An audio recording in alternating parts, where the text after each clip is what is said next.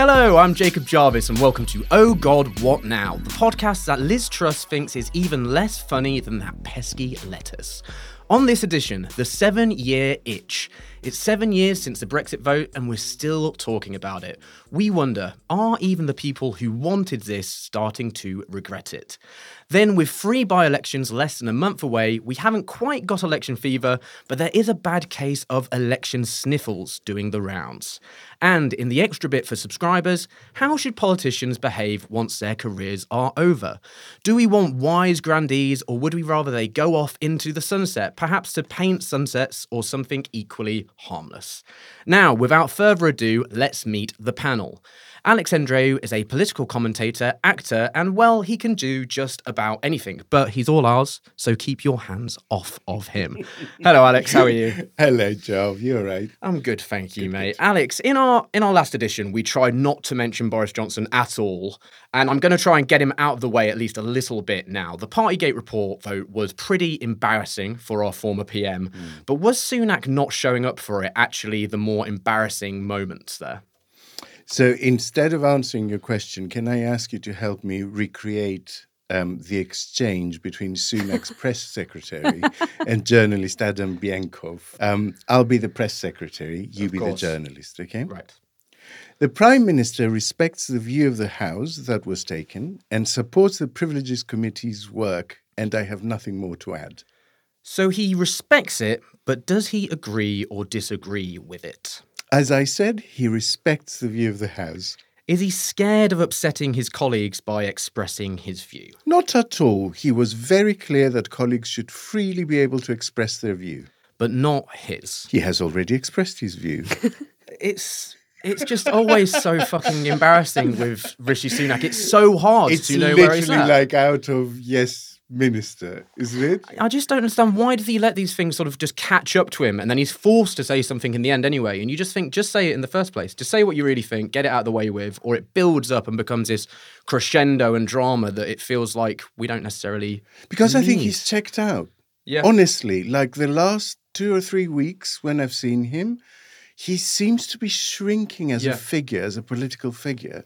Yeah. He just seems to be faxing it in now. He doesn't even care. Yeah. Um, effectively, you could explain every single action and engagement in the last month as a sort of application to become CEO of some tech company in a year's time. yeah, he feels to me like someone who has gone for a job interview, got a job that they are completely underqualified for, and then has eventually gone shit. Yeah. I, I have sunk, I have not swum. Yeah. And that's where he's at there. A friend of the pod, Raf Behr, said of him, uh, you know, not turning up there was to choose appeasement of implacable foes over alignment with millions of voters is gutlessness without guile, the stupidest kind of cowardice. I love Raf, yeah. but I don't think there's even that level of strategy involved. No.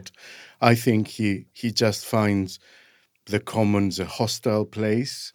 His parliamentary colleagues um, are basically really mean to him. I don't yeah. think he, I just don't think he wants to be there at all unless he has to, which is like once a week on a Wednesday, if that. Yeah, and he's bad at that when he's yeah, there as well. Yeah, because he's had a few deputy appearances as well, quite a lot for such mm. a short spell. Mm. This guy's always off hanging out with his best friend Joe Biden because the relationship is so special, I'm sure. uh, Hannah Fearn is a columnist at the iPaper. Hannah, how are you? I'm good, thanks. Hi. You shared a birthday with Boris Johnson, so belated happy birthday thank from all of us here at Oh thank God you, What thank Now. You. Both, it was our birthday on Monday, our shared birthday, but um, thank God we've never seen each other on it. No. He, every year, I'll never forget this fact, not only because he's an odious creature, but also because obviously on 2020, I know very well what I was doing. And June 2020, I was six months pregnant and couldn't see my mother except for at a two meters distance. First time since the beginning of lockdown.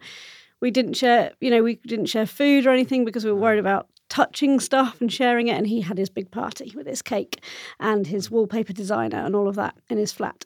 So I've never forgiven him for that, really. And every year I'm going to tweet about it. Yeah. Just so yeah. we don't forget. Uh, well, on this birthday of his, it was the the Partygate report vote happened. Obviously, not the best birthday gift for him. Was it just about the best gift you could have hoped for, though? I want to say yes, but not really, because I was really disappointed by the level of abstentions, to be honest. You know, of course, we weren't expecting his entire party to come out and uh, and vote against him. No. But I did think that there would be more moral, I don't know, heft in the Yeah. core of the conser- parliamentary Conservative mm. Party. That when it came to it, that it's not actually a vote on do you like Boris? It's a vote on the business of Parliament, how we run our democracy. And I was expecting a larger number to come and do the right thing by our democratic Yeah. process. They're terrified of the local associations. They I are.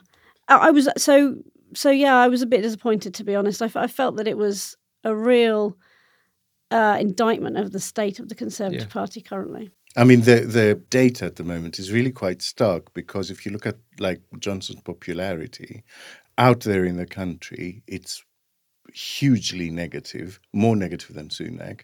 If you look at it in terms of 2019 Tory voters, he's slightly more popular than Sunak. If you look at it in terms of party membership, he's like 30 points ahead. Yeah. And I guess that's the thing they're trying to negotiate badly. The strange thing about the public at large, as well as it's minus versus minus. Yeah. It's not like he's popular. Oh popular. yeah, yeah. He's just like not, more popular. We're He's just not he's- quite as loathed. Yeah, exactly.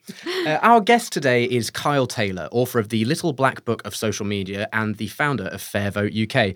He also shares a birthday with Boris Johnson. This so, is Kyle, incredible. Am I literally the only person in the building who wasn't born on that day? I'm wondering why Alex is here. Can you find somebody else who also does our birthday? Come on. yeah, we're going to have to do a full June 19th edition. We'll- This is well, like the we'll boys from Brazil. This is where we find out that actually you all descend from the same DNA. no.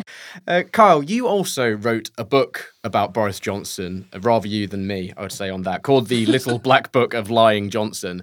Do you feel that there's a sequel coming along? You know, it's so funny that you mentioned that. I was genuinely talking to the publisher earlier this week, and we are going to be doing an updated version for the second edition because the first edition just sold out, and they were like, "Okay, we're going to do a reprint, obviously, because there's so much here." Yeah. But um, w- what do you think? Do we need to do we need to expand it before we publish? And I said, yeah, absolutely, because I mean, you could write a whole book just on the resignation Yeah. letter, but it's so important to keep a record of this. They're in the position of power. They're the ones who control the uh, machinations of the press and the political parties, and they will over time rewrite these stories if we don't write them down how they actually happened. And I think when you take somebody like him in particular, who genuinely doesn't care about anything else than himself, Yeah. right? It's just about power, having it, losing it, getting it again, just to be able to say, "Daddy, look, I have power again." Yeah. You know, you have to you have to stay on top of these people. Um, otherwise, you'll have like we have in the U.S. with Donald Trump, right? Back doing well, doing better than he's ever done before. And uh, and anything to stop Boris Johnson writing more history books as well, if we can beat him to it, I would say. Good grief.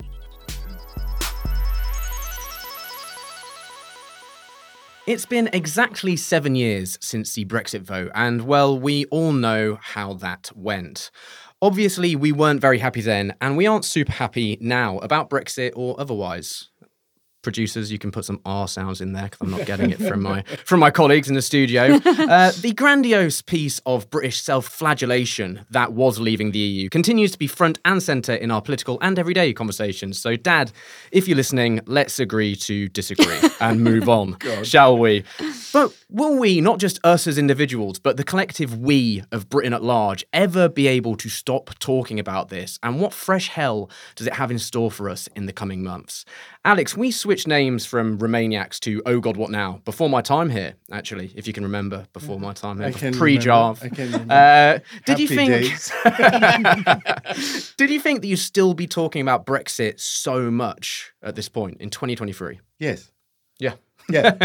we'll be talking about Brexit for the next two decades. It's the single biggest policy mistake that the UK has made in a generation. We didn't change the name because we we're going to stop talking about Brexit. We changed the name because Remain wasn't a thing anymore. Yeah. So, yeah, I look forward to rejoining X in about 10 years' time. We get labelled Remoaners, uh, but do you think it's it's more the delusions of the people who throw that sort of term around, who are who are moaning more and kind of fuel fuel our whinging. You know, the Telegraph et al. Let's say. I think that is to accept the notion that we as a group and as a rule whinge a lot. And I don't think we do. I mean, no more than normal or on a- any other No. issue.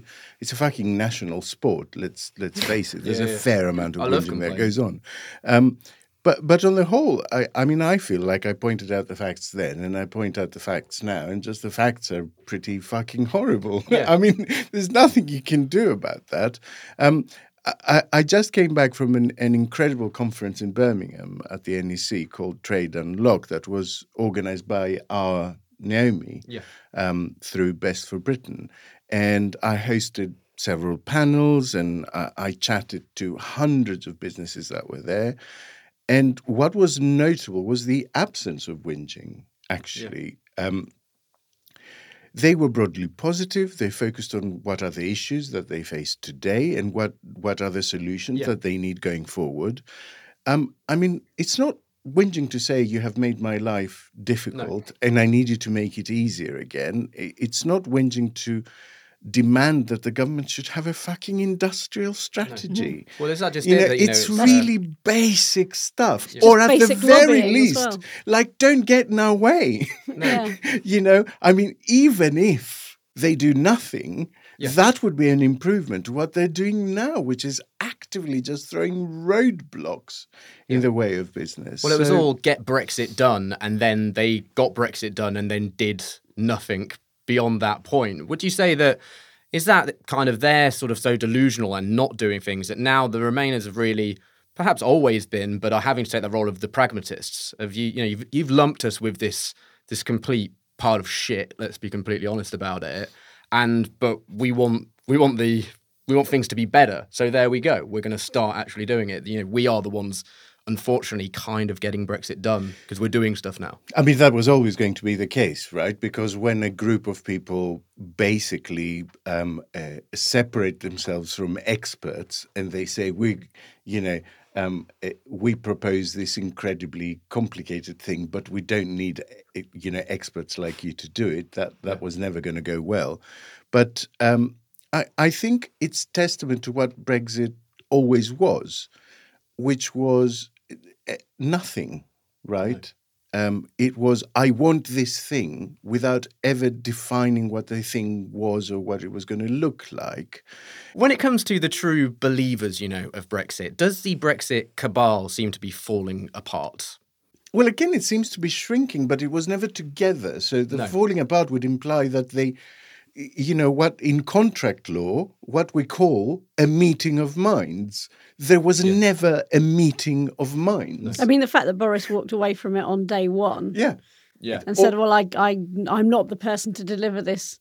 There was no consensus. There, there was no going consensus do at any point. Yeah. There was no clear vision. The closest they came to it, weirdly, is when um, Farage produced this plan for Brexit, which is now like deleted from everywhere on the internet, but I've got a copy, um, which talks about a 10 to 20 year plan of slowly and carefully untangling our affairs from the European Union, going to sort of EEA membership first, and then, you know, and you know, and then as soon as the vote happened, it was like hardest Brexit now. Well, polling guru John Curtice, another friend of the pod, uh, suggested that Farage and Johnson maybe could team up and cause the Tories some issues there. Surely that is just too much ego for one party to possibly handle. okay, so let's assess this mathematically.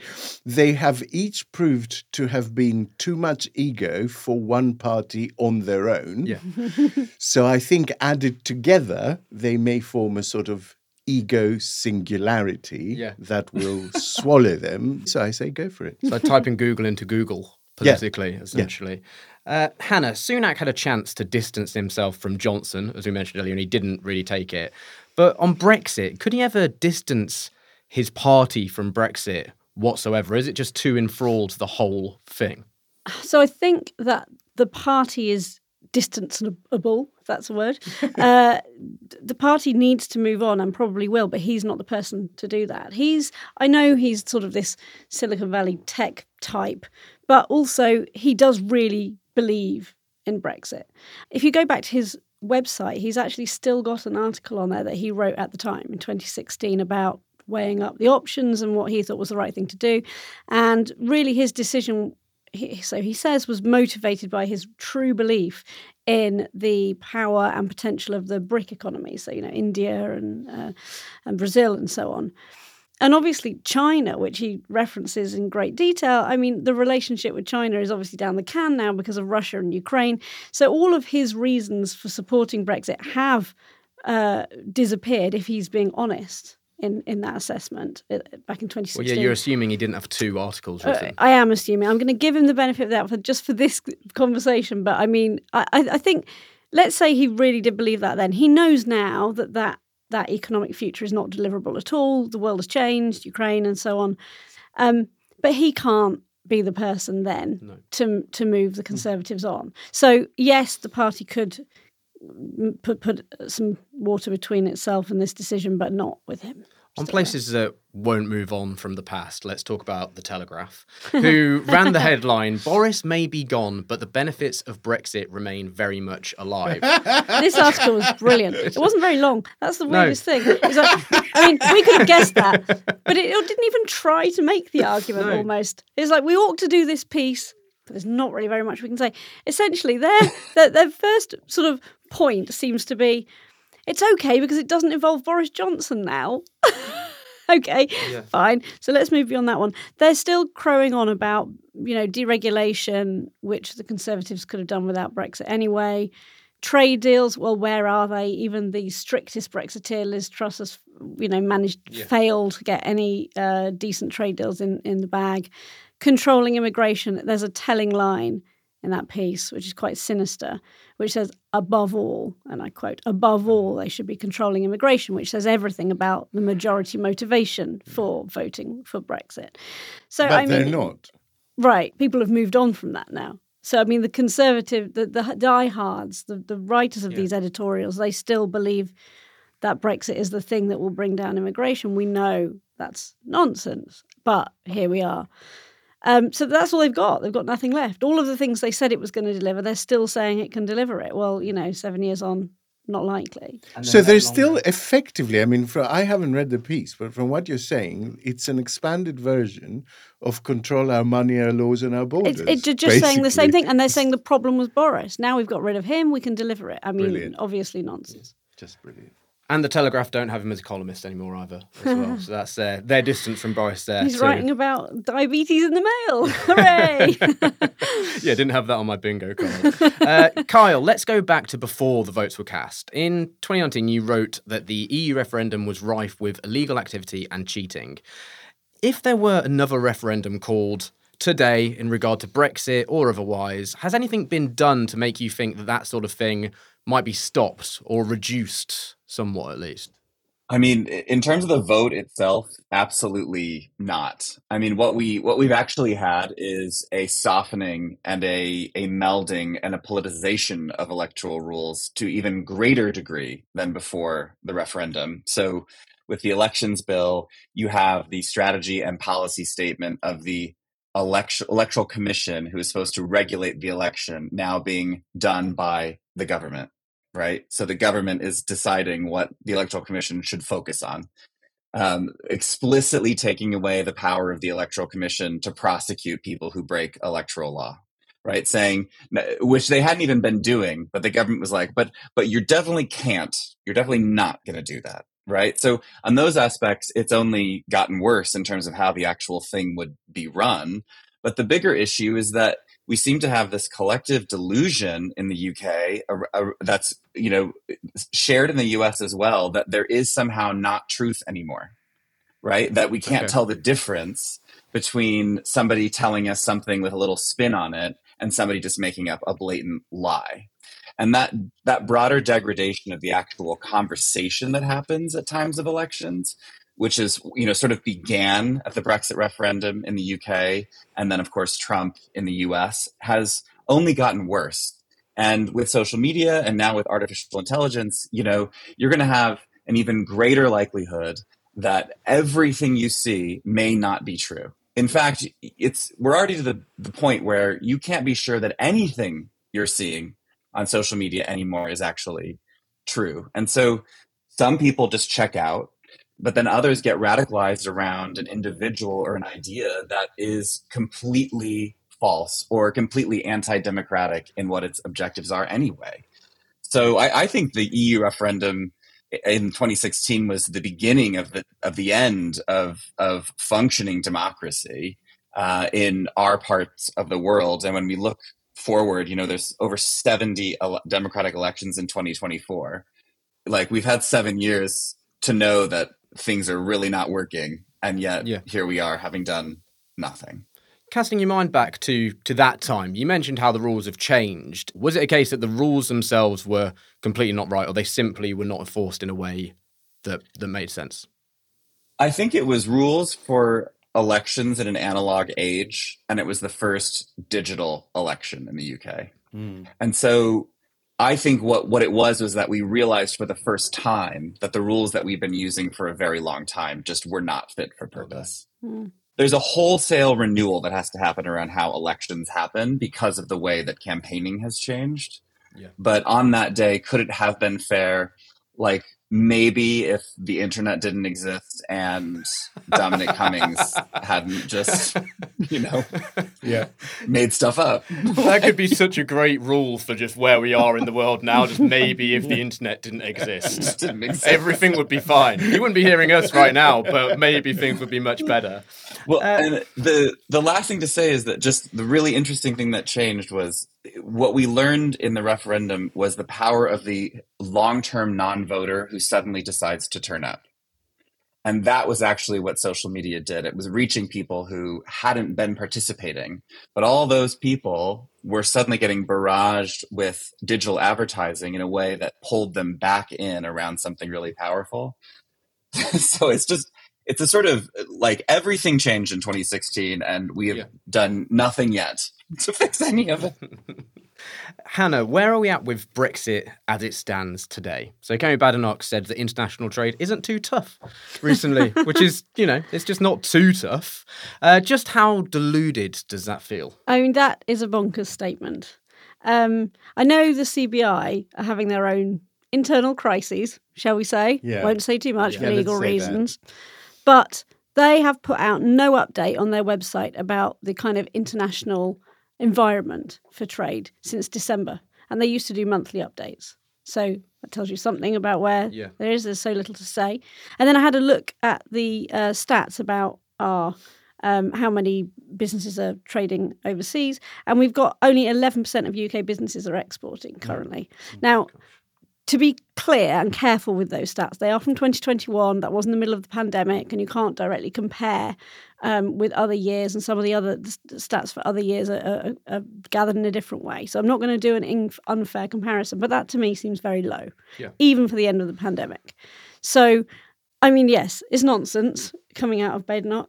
Um, that's what they want us to believe that it's all about attitude that all you need to do is have a positive mental attitude if you're a business leader and things will be bright and rosy but th- the reality is very different Yeah. um so uh, yeah I, I can't bear that kind of And, language and on it's, it's that, almost gaslighting Can we add something actually? Because today, Wednesday, there's a, this little thing going around a lot of the Brexiter accounts that actually Liam Fox even mentioned in PMQs. Um, there's a thing going around that says, oh, our trade, our exports have increased since the Brexit referendum. And it does it by value. Okay. And that's so dishonest Yeah. because, yeah, sure, if you tank your fucking cu- currency and and have inflation Yeah, running at 10% for a year, yeah, you're gonna do brilliantly by value. yeah Yeah. It's like eating twice as much of the percentage, healthy option. exactly yeah It- yeah. Yeah.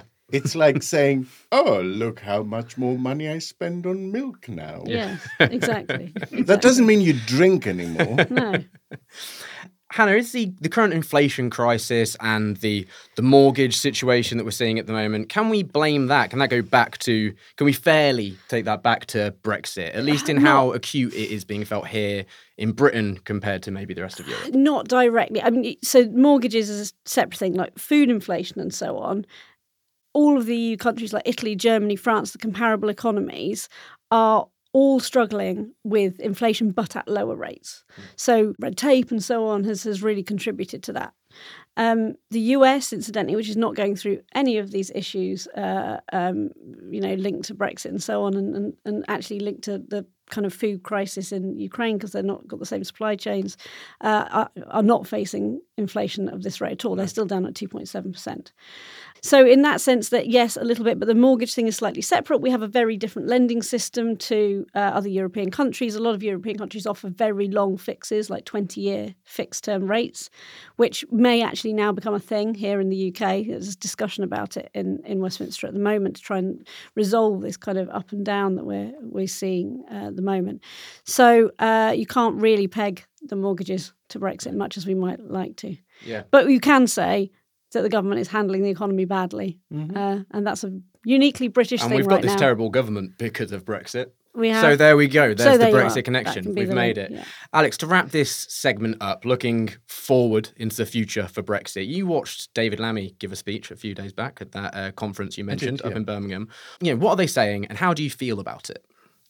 So, what Labour are saying, and this was a key message in Lammy's speech, is basically what we've been saying for a couple of years, which is the logic of geography is inescapable when it comes to trade.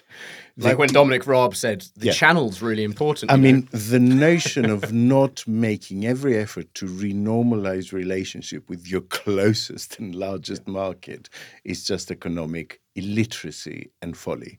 So what they're doing is exactly what Ian Dunt suggested. It's giving itself space to do sensible things away from the glare of the headlines. You know, it's taking trade back to being a page six issue of concern to people that do trade rather than everyone and their cousin. Um, the way I've described it in the past is this the UK is currently unmoored from the EU and is drifting wherever the current takes it on a lot of issues. We see it with tech, AI, all, green, all that sort of stuff, right? So it is vital that we we remoor Britain to the EU. Um, and that can be done by a handful of pretty unsexy things. It can be a veterinary agreement, or food standards, or data sharing, or it can be professional equivalence. It doesn't matter in many ways. That's just step one, because what matters is that there are enough ropes that tie you to that mm. regulatory framework that you stop actively drifting further away. Mm. Everything else is step two. And I think Labour get that. And I think that's what they're doing at the moment. They've announced five things on which they basically they won't use the word, but they're planning to harmonize with Europe. And on- once you harmonize on five things, everything else becomes inevitable going forward because it makes sense to harmonize on another five and another 10. And once you're a rule taker, it makes sense to create a forum in which you begin to influence the rules and start political engagement and all of that. So, uh, yeah, I, I think they're I think they're doing the right thing. Sure, for my taste, they're being slightly too timid. Um, but I also understand why they feel on this they have to follow public opinion rather than lead it. Because it feels to me if Brexit was a, a, a sort of mass protest vote, then its reversal has to come from the same grassroots. It, there has to be an overwhelming demand to reverse it before leaders reluctantly agree, agree to do that. It mustn't come top down because then it confirms everything, all the conspiracies that Brexit Right. propagated. Oh, the, oh, you see, they're, they're, Deep we state. told you. Yeah, exactly. So if uh, they're not going to say harmonisation with Europe for all the correct reasons that you just described, what are they going to call it? Because I think this is a great point, isn't it? Bob. What does it matter? It it's does the, That's the point. It's going to be on page six. Yeah, and guess. we're going to be discussing it here, but it's going to be a niche interest. You know, it's not going to be the front page of the Daily Mail every day.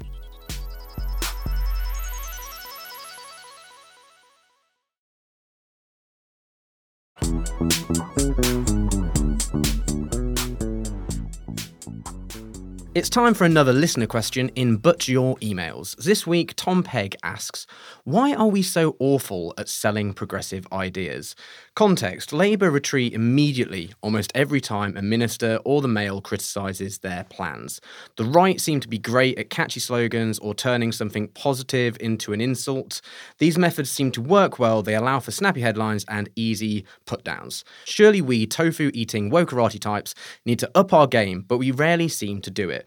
We don't even seem to be willing to defend the wins we made in the last century. Is it that our ideas are too complex or that tabloid headline writers break to the right? Uh, Hannah, what do you think? Okay, so I think it's that we're trying to communicate any ideas. The thing that the question gets wrong is that the right is not sharing ideas, it's sharing catchphrases Emotion. and emotions. And the left tries too hard to sell good ideas. Nobody cares. If you try and communicate only ideas and you don't play to what's fascinating, surprising, and human, people are going to stop listening. Yeah. They've forgotten how to tell stories, basically. And the right is very good at telling stories, and the left is very good at talking about concepts and ideas. That's what is going wrong. I'm interested in what Hannah says. Um, I, I think you're broadly right. I, I'm of a simpler mindset than Hannah. um, I don't think that there is something systemically wrong with trying to communicate ideas versus simple um, sort of emotions. Um, I think it's the media landscape in this country that is problematic because there's so many papers that have an active agenda. So if we want to at least have a fair crack at it, go back to Leveson 2, implement those uh, um, recommendations which haven't been implemented, and most of all, reform ownership rules for media in this country because it's utterly ridiculous that our media landscape is controlled by a handful of very rich expats on the whole. Uh, Kyle, what do you think to this? Yeah, I mean, I was going to say, I mean, I agree with both of those. I worked at Hacked Off for years, so very supportive of regulating the press. I, I do think the left struggles with emotion, but I think the biggest change has been the the right's sort of total untethering from the need for truth. It is much easier to sell a message or an issue if you're not concerned about whether what you're saying is true or not. Right? And and even if i'm just thinking back hannah just a few minutes ago when you were explaining the complexities around inflation what role does brexit play right? Like you gave a very thoughtful and fact-based response. It's part of it not the whole thing but here's how it all works together right? If we were the right like they just they don't care about the nuance um, I always think it'd be so easy to win if I just said whatever I wanted to, whatever I thought the voter wanted to hear. Yeah. A general election still feels too far off as Rishi Sunak drags the Tories along in the, the bizarre hope that somehow things might turn around for his party. But we do have some election fever on the horizon, or election sniffles, if you will, as there will be three by elections next month after a run of Conservatives quit the Commons. Boris Johnson's, Nigel Adams, and David Warburton's vacant seats will all be contested on July 20th. Alex, looking at these elections, what are you expecting to happen? Okay, so um, I've looked at the MRP polling that Best for Britain did um, uh, recently. 10,000 voters regressed to um, a seat by seat level, um, both under the old and the new boundaries. And these will be fought under the old boundaries. And um, Selby and Uxbridge both look like clear Labour opportunities. Somerton and Frome looks like the Conservatives would take it, um, with Labour coming second. But that feels quite counterintuitive in the circumstances. Um, because this poll was before all like all this stuff happened and everyone resigned and all of that, maybe the Liberal Democrats would have a slim, slim chance of taking that one, provided that Labour played ball. Because it feels like a protest vote, do you think you can really be able to read very much when these results come out? Or am I wrong? Do you, know, can? I think generally speaking, that's true. But I think on this occasion, the next general election will be a protest general election. Yeah. So I think actually they're a very reliable weather vane.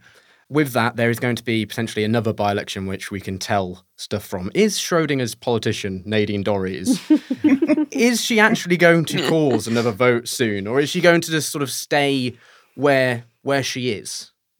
Which I don't know where it is, this never realm of politics. Do you, know, uh, do you ever used to watch 30 Rock? She's Jenna, isn't she? I mean, that's such a Jenna Yeah, to do. she's It's like just, just resign in a blaze of um, accusations and then turn out the next day and pretend she never did. Yeah. Um, yes, of course. She, I mean, she'll have to go. The, the, it would be ridiculous if if she didn't. But she's timing it to cause Sunak maximum pain. That's what she's doing. But can I just uh, say how weird it is that she hasn't had the whip withdrawn, having done Yeah. all this Yeah. and basically just shot a bazooka into number ten. yeah. And then she doesn't resign, and still she retains the whip. She remains part of the Conservative Party. Sunak, again, just not interested.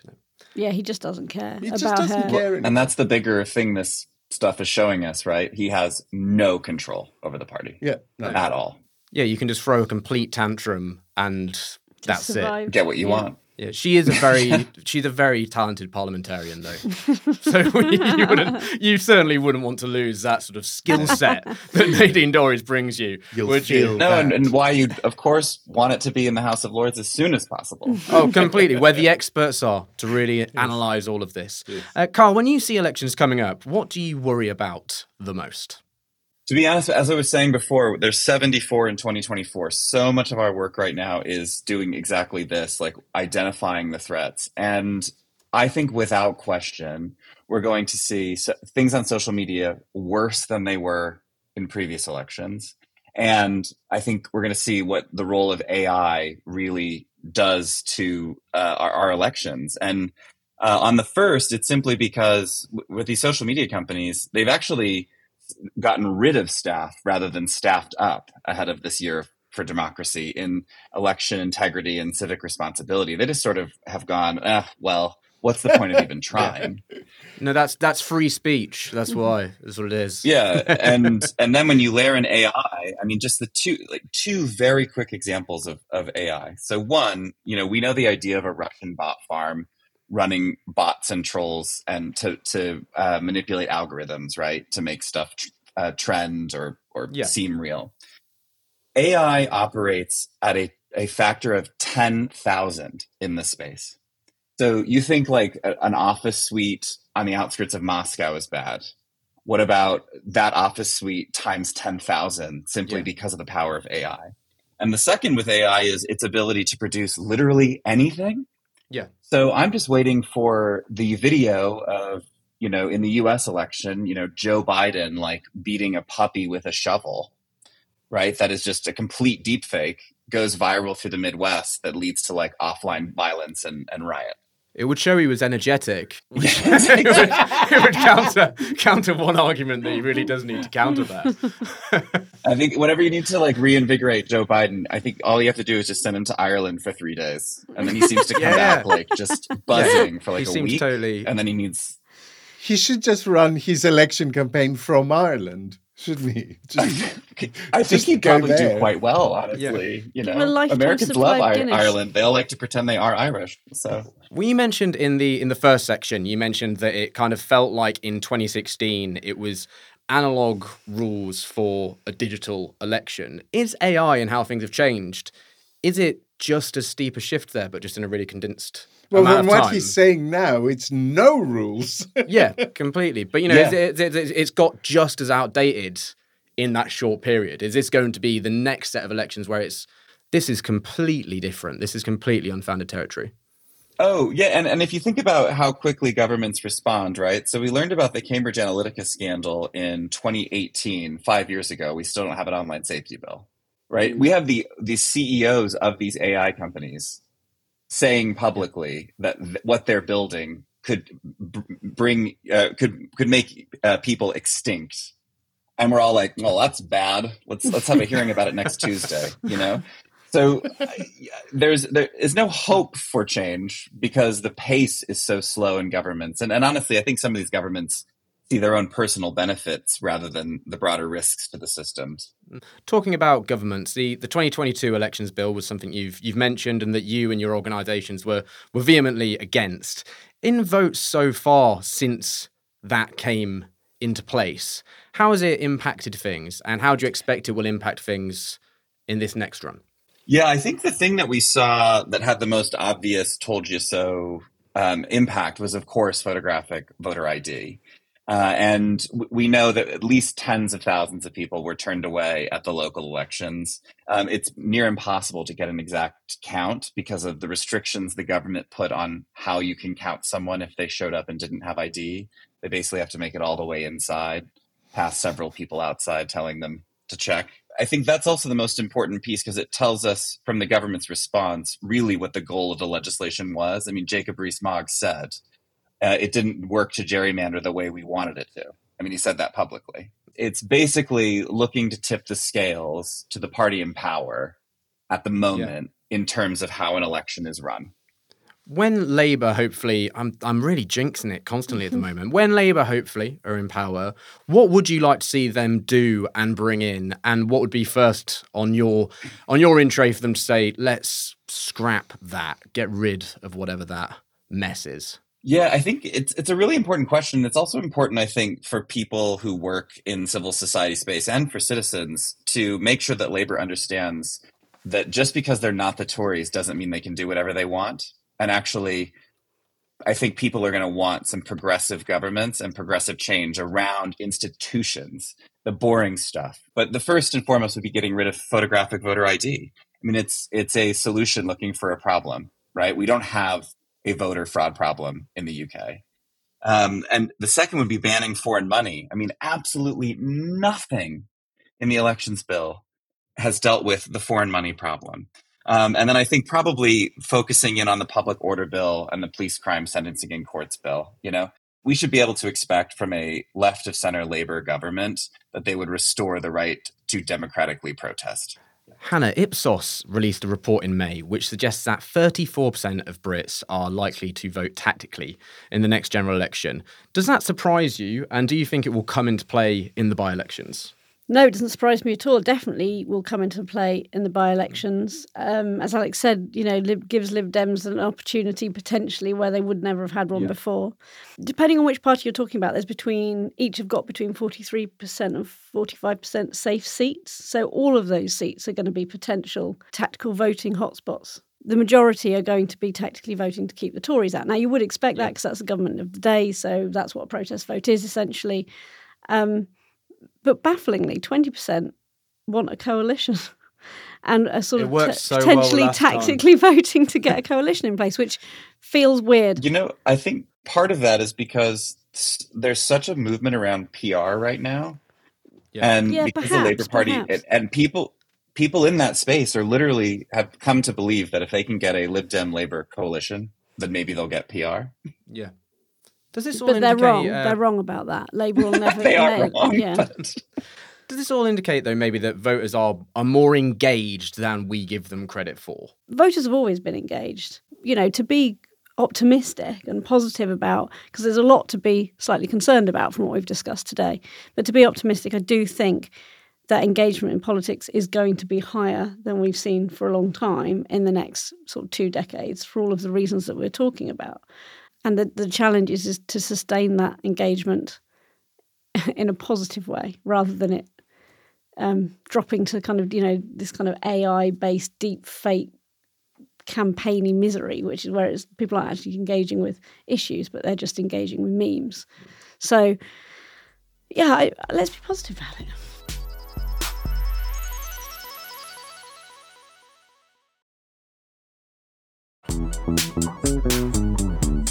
We've reached the end of the show, so what are the stories that have gone under the radar this week? Uh, Hannah. Housing desk back. Drum roll. There's a really, really important report out from a group called the National Housing Federation, which represents housing associations, social landlords, actually primarily housing associations, not councils. And um, and the quote from the chief executive, uh, Kate Henderson, I thought was really powerful, really clever. And in terms of like that whole communicating stories rather than ideas thing, she said, How can it possibly be right that as a country we have a national strategy for space exploration, but we don't have a national strategy for housing ourselves? And that's just perfect. She's absolutely right. It is a travesty, but to put it in those terms was great. So I think this report's a really exciting step towards things being different uh, around housing after an election. Uh, Alex, what's yours? So, um, in uh, uh, Sunlit Upland's latest, children raised in the UK under austerity, so they just did a big uh, um, review, uh, are getting shorter again. We used to be ranked, I think, something like 69th. We're now 110th. In that short period, we've fallen behind peers and non peers. We're like behind Bulgaria now, behind Lithuania. And um, yeah, it turns out uh, Global Britain 2.0 will be more like 0.8. Mm. Um, I mean, there is obviously a serious point there that progress in this, as in everything else, is not monodirectional. No. You know, we've got things like rickets coming back and stuff like that you know, this country really yeah. does need an injection of funding into public services. That's the bottom line. Yeah, the assumption that things will be better for the next generation has been completely yeah. blown out of the water. I mean, you stop free morning milk and and lunches and stuff like that. This is what happens. Mm. It, it just as tick follows talk. Hmm. And Kyle, what's yours? Oh well, mine's uh, not quite as uh, I mean, it, it affects home. Um, but um, I was really amazed this week that the story about Facebook potentially launching a new text based social media app was basically written about maybe two or three times. But Facebook is saying they're going to be launching something similar to Twitter. Called uh, the working title is Threads, because all we need is one more social media network of course, owned by yeah. Mark Zuckerberg. And the the sort of release, the stuff that's leaked, has said things like, "Well, we've just really seen a you know a gap in the market for our people wanting to express themselves through text because that's what we're all about just connecting and expressing of and you're course. just like oh my god. But the reason that i think it's really important is because uh, if only one in six instagram users signs up for it it'll be bigger than twitter. Yeah. Wow. Immediately. Well that's the thing if you say you can't really have to you don't really have to worry about a gap in a market when you have become a monopoly do you? So you, you create your own market. You are in fact, the market. Well, I'll see you on Threads soon, I'm sure. I am threading it now, actually. and that brings us to the end of Oh God, What Now? So thank you to Hannah. Thank you. Alex. My pleasure. And to Kyle. Thank you very much. Stay tuned for the extra bit after Demon is a Monster by Corner Shop and the traditional thank you to our patient army of generous supporters. You too could join them and get the podcast early and without ads, plus lots more. Search Oh God, What Now Patreon to find out how to get yours. We'll see you next time.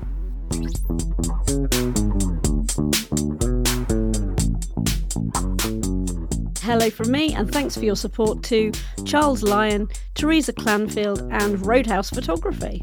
And a massive hug from me to John Stace, Graham Haywood, and Joe Bruce.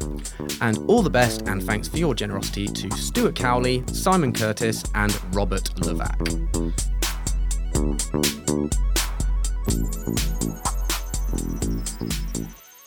Oh God, What Now was presented by managing editor Jacob Jarvis with Alex Andreou and Hannah Fearn. The producers are Chris Jones and Alex Reese. Jess Harpin is the social media producer, group editor Andrew Harrison, and audio production was from me, Robin Leeburn. Oh God, What Now? was a Podmasters production.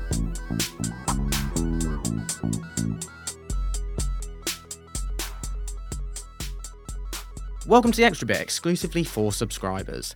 As the saying goes, there is nothing more ex than an ex politician. But how former office holders handle themselves afterwards wildly varies. If anyone ever elects me, I promise you, once it is all over, I will simply just fuck off. I'll play guitar, paint, and go on massive walks from what is hopefully a provincial mansion of some kind. With Boris Johnson not quite ready to go paint some buses just yet, we thought what better time to ask how should a politician make their exit and who has done it well? Alex, what's your favourite type of political exit? Do you want sage advice or them to just go and paint watercolours and never disturb us again?